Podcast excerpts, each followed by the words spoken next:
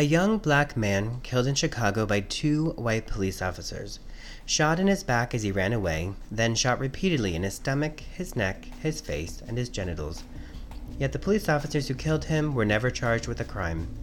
Do you recognize the name James Clay Junior, a member of Chicago's black community as well as its queer community?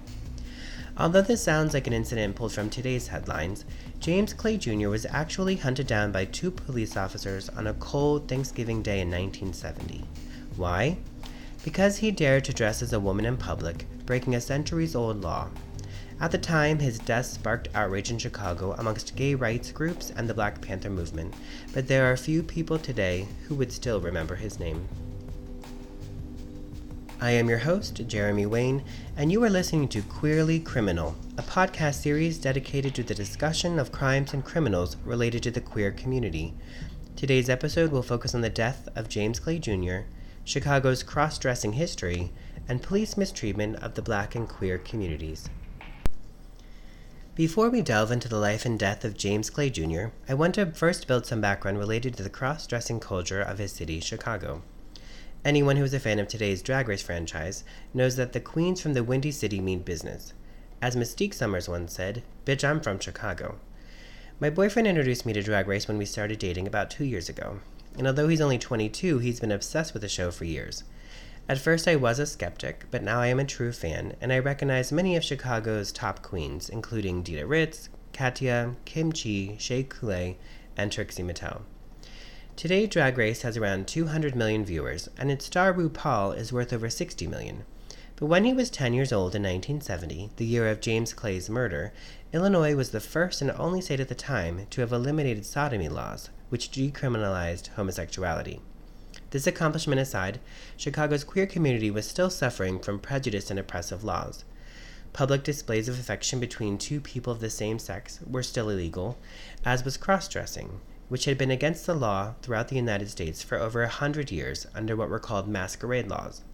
According to History dot com, these laws were originally intended to prevent farmers from masquerading as indigenous people to scare off tax collectors, obviously problematic, but those racist and outdated laws would then be used to prohibit and punish what were considered gender variances or gender inappropriateness. It was a crime to have your face painted, discolored, covered, concealed, or disguised while in public. These masquerading laws would evolve into the three-article rule of thumb. The queer community of Chicago would circumvent these laws for years, marketing cross-dressing and drag as forms of entertainment. Lake Forest College found that as early as eighteen sixty-four, the Academy of Music on Washington Street and Hooley's Theater on North Clark Street presented cross-dressing minstrel shows. At that time, white male performers donned blackface makeup and experimented with concepts of race and gender. Years later, Chicago would experience the Bohemian movement and jazz era, where queer culture thrived in certain neighborhoods and streets. Gay, quote, pansies, and female impersonators were accepted and often successful as business owners and performers. I found an interesting book online by Jim Elledge titled Boys of Fairytown that discusses this era in Chicago's history. But when the Great Depression hit in nineteen twenty-nine, many of the freedoms that the queer community had been experiencing quickly faded. According to Elledge, there was a post-pansy panic, where homosexuals were increasingly stigmatized and targeted by the police and society in general. But through it all, cross-dressing and drag survived to the nineteen fifties in the form of drag balls. Now, I personally think drag balls sound kind of amazing, um, but what I found is that these events regularly took place on Halloween and New Year's and were accepted as a type of masquerade ball. Female impersonators were hosts and entertainers, and these balls were racially integrated. I found a description of one such ball from the perspective of Miles Vollmer, who was a divinity student of all things at the University of Chicago in the early thirties. In one excerpt he wrote, quote, "Homosexuals participating are going to the limit too freely in careless abandon. Discretion is flung to the winds as they let themselves go on one of the two nights of the year when they can openly be themselves, reveal their true natures, and be with others of their kind, without fear of arrest or public censure." I found Vollmer's observation particularly poignant because it shows that for decades, queer people, particularly those known as transvestites or cross-dressers at the time, could only feel safe being themselves in public at socially acceptable parties twice a year on Halloween and New Year's. That being said, it would now be hard to describe James Clay Junior as anything but brave and independent. He wore women's clothes in public regularly.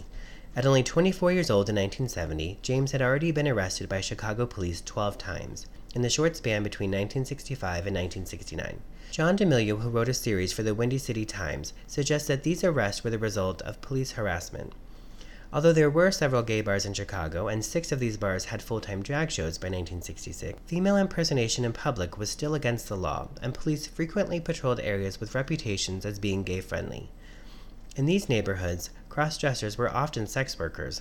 At a time when it was illegal to dress as a woman, outwardly queer people, especially those who lived their lives challenging gender norms, would have had difficulty finishing school or keeping a job. Sex work might have been a way to survive, and it was definitely a way to end up with a long rap sheet like James Clay Junior, whose charges included impersonating a woman, soliciting men as a prostitute, resisting arrest, battery, aggravated assault, and attempted murder. I'm sure your eyebrows raised when I said attempted murder, but D'Amelio believes that each of these charges would likely have stemmed from soliciting an undercover police officer and trying to escape. It is very possible that the police officers would have exaggerated or trumped up the charges in order to secure a conviction or a plea bargain. If you find it hard to believe that police officers would actually exaggerate or falsify information, you're not alone. sixty-one percent of Americans generally trust police, according to a recent survey by Pew Research. But in nineteen seventy, few members of the black and queer communities trusted police. The Chicago Sea newspaper published the results of a law enforcement study group investigating seventy-nine civilian homicides by Chicago police the year before, including James Clay Junior In seventy-six of those seventy-nine deaths, the police officers reported that the civilian had a weapon, although these weapons were only physically produced in fifty-eight of the cases. And of those fifty-eight, only three of the weapons were ever tested for fingerprints or ballistics. The city's own mayor at the time, Richard J. Daley, was quoted as saying, "The police are not here to create disorder, they're here to preserve it." I believe that James Clay Junior dressed as a woman, that he made his living on the streets as a sex worker. Yes, I am sure he resisted arrest, but I do not believe his earlier assault and attempted murder charges. Had those charges been true, he likely would not have been back on the streets by that fateful November twenty-sixth, nineteen seventy, the last day of his life. Much of what transpired that night was detailed in a Chicago Daily Defender article written by Cheryl Butler, female impersonator killed by cop in West Side Street Brawl.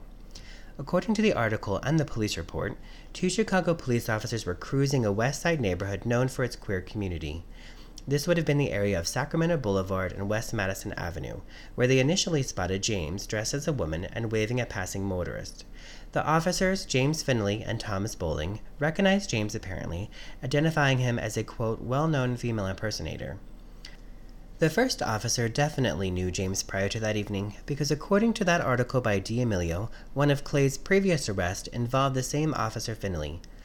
After spotting James, the two officers parked their car four buildings down at thirty oh two Madison Avenue, then followed James into a building at thirty twelve Madison Avenue, which today seems to be an abandoned lot from what I could find online.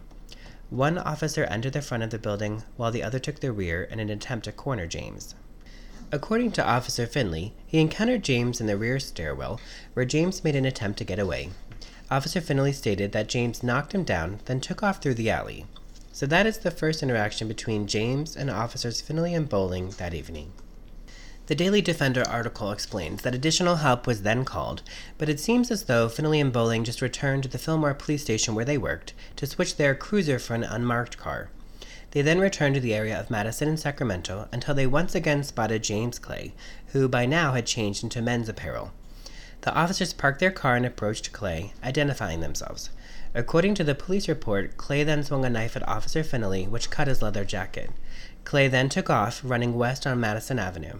The officers stated that they yelled for him to stop, but when he did not, both officers began shooting. James Clay Junior died at twenty-nine forty-eight Madison Avenue in Chicago, Illinois. He was twenty-four years old. Timothy Stewart Winter, in the Journal of American History, stated that James had been shot eight times in his back. But the Chicago Seeds article, They Mean to Kill Us All, provided more graphic detail, stating that not only was he shot in his back, his neck, and in the back of his head, he was also shot in the front of his head, in his chest, in his stomach, and in his penis. The Defender article states, female impersonator killed by cop, which implies a singular shooter, And for some reason, though I can't find the statement now, I remember thinking that just Finley had been responsible for the shooting. But in two articles it states that both cops opened fire, so it would be hard to differentiate which officer actually killed James. To me, both officers are ultimately responsible for his death, and I think there are a lot of factors to this case that show police wrongdoing. The second time James was seen, he was dressed as a man. He was trying to comply with what the officers wanted, but that didn't seem to matter. James Clay Junior wasn't hurting anybody either time he was approached by police, and both times he tried to get away, to walk away, to escape. So this seems like a personal vendetta. Officer Finley knew him from a previous arrest. The officers were dressed in plain clothes. They went back and got an unmarked car. James had gotten away from Officer Finley the first time, but that wasn't going to happen the second time. The officers did claim that James slashed at an officer's leather jacket after they identified themselves, but where is the evidence that James actually had a knife? There was no trial, so there's no record that I can find of a knife or the leather jacket being taken into police custody. Where is the proof that this was self-defense? And how could it be self-defense if James was running away? He had his back to the officers. Their lives were obviously not in danger when they shot him down eight times. And if you need further evidence that this was a hate crime, consider the fact that although he was shot several times in the back, he was also shot through the front of the head, through the chest, through his stomach, and through his genitals. Being shot multiple times from the back, it would seem as though he would have fallen forward. So did Officer Finley's Mboling roll him over to get in those final shots? Unfortunately for James, no witnesses ever came forward. There were no cell phone videos, surveillance cameras, or police body cams in nineteen seventy. But honestly, even if there had been, would the police have ever been charged?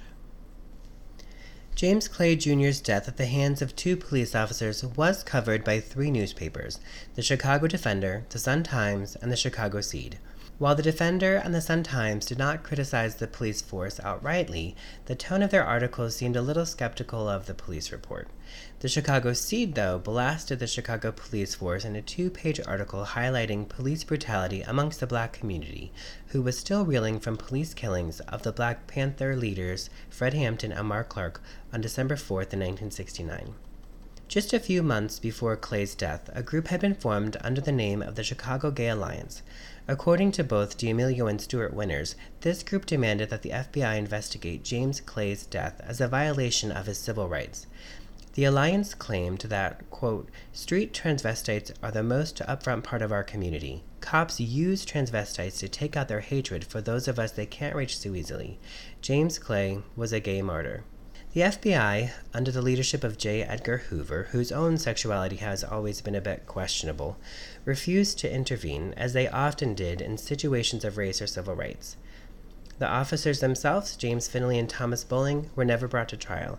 In fact, at the time, it would have been considered a justifiable homicide.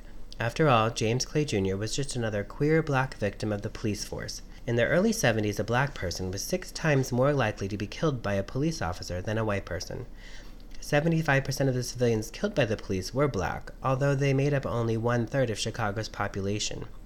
James Clay also happened to be young, twenty-four at the time of his death, and according to the report by the Chicago Law Enforcement Study Group, the majority of civilians killed by the police were under the age of twenty-five, at sixty-two percent, and that includes a tragic twenty-two percent of police homicide victims being under the age of eighteen.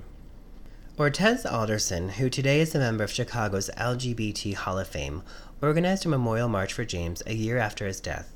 At the time, Alderson himself was only nineteen years old and was already a member of the Chicago Gay Liberation Front, organized the year before.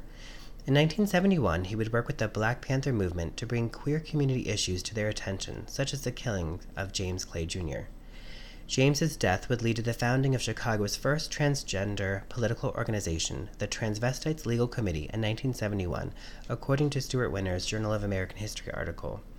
And three years after his death, Chicago's cross-dressing laws were overturned in an interesting case that I should cover in a future episode. I regret that I was unable to find any information on James Clay Junior's family after spending hours trying to identify his family, birth and death certificates, arrest records, or even his final resting place. And although there was a memorial march held in his honor, there wasn't even a photo to be found. James Clay Junior, I am sorry for your senseless death. You were brave, you were strong, you knew exactly who you were, and you weren't afraid of the norms and laws that were put in place to oppress you. Thank you for your courage. Fifty years later, James's life and death are so relevant to our world today. We are in the midst of the Black Lives Matter movement. There is a much-needed renewed focus on police brutality, particularly against people of color. The trans community is fighting for their rights and for respect even within the queer community. And just recently, the Supreme Court ruled that yes, sexual identity should in fact be covered under anti-discrimination laws. James Clay Junior, who would be seventy-four today, might be surprised at the progress we have made in terms of queer rights, such as the legalization of same-sex marriage, but I also believe that he would be disappointed by the lack of progress we have made in terms of race and equality. The year that James was killed, seventy-nine civilians were killed by police in the city of Chicago alone. In a news article by Lynn Peoples in June of this year, it was reported that around one thousand civilians are still killed by police each year. While black men in Chicago were six times as likely to be killed by police, today black men are still two point five times more likely to die at the hands of law enforcement. Unarmed black men are twice as likely to be shot in comparison to unarmed white men. In a study out of Texas A and M University, white police officers dispatched to largely black neighborhoods are five times more likely to fire their guns than black police officers dispatched to the same neighborhoods. The National Coalition of Anti-Violence Programs reported that trans women of color are seven times more likely to be victims of police violence. But there is hope if reform in law enforcement is demanded. The same survey showed that within agencies who changed their use of force policies, there was a twenty-one percent reduction in officer-involved shootings. But at that time, which I believe was two thousand seventeen, only thirty-nine percent of the largest law enforcement agencies had made these policy changes. These reforms are important. There should be an attempt to recruit police officers who represent the populations and neighborhoods that they serve and protect. Use of force protocols must be changed, and police officers need to be held accountable in a court of law for their actions. Body cameras must be used to protect the civilians and the police themselves, and efforts need to be made to establish relationships between police officers and the communities they serve. If you are white like me, even if you are queer like me, your personal experiences with the police cannot define your worldview. I have always experienced positive interactions with police, even when I have been in the wrong, and I do respect and appreciate many police officers. One officer in particular who patrols my neighborhood frequently is a hero to me. When my infant nephew was choking, literally blue in the face, this officer arrived before paramedics and saved his life. There are good police officers, but there need to be more. They all need to be fair and honest and unprejudiced. What I have learned from James Clay Junior is that the queer community needs to work together with the black community. We have always been unified in oppression. Bohemians, the Black Panther movement, and black politicians like Clifford P. Kelly, a straight black man who headed the repeal of the cross-dressing law, and Harold Washington, the first black mayor of Chicago, who condemned police harassment against the queer community, all knew that we are vested in the same interest of equality. We need each other and we need to work together. James Clay Junior was twenty-four. He was brave, and he was black, and he was queer. His life mattered. Please do not let history repeat itself. I want to thank you for listening to this episode of Queerly Criminal. Please subscribe for future episodes into crime and criminals connected to the queer community. And while you are there, check out the lighter and more fun mini episodes where you will get to know your host, me, Jeremy Wayne, a little bit better.